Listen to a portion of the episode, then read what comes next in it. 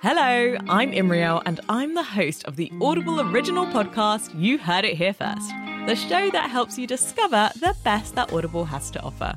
Every week, I take a tour through the Audible website to find the best books, podcasts, plays, and more for you to enjoy. We've got reviews of new releases helping you stay ahead of the game, and I'll be telling you all about some of my favourite hidden gems books that may not be new but will still delight you. Plus, I'm joined every week by some hilarious guests, including Nazeem Hussain, who wants to shout about what they love too. I am a stand up comedian, which Hey. normally means doing stand up shows, but these days means uh, not doing stand up shows. Doing sit down shows on Zoom. That's right.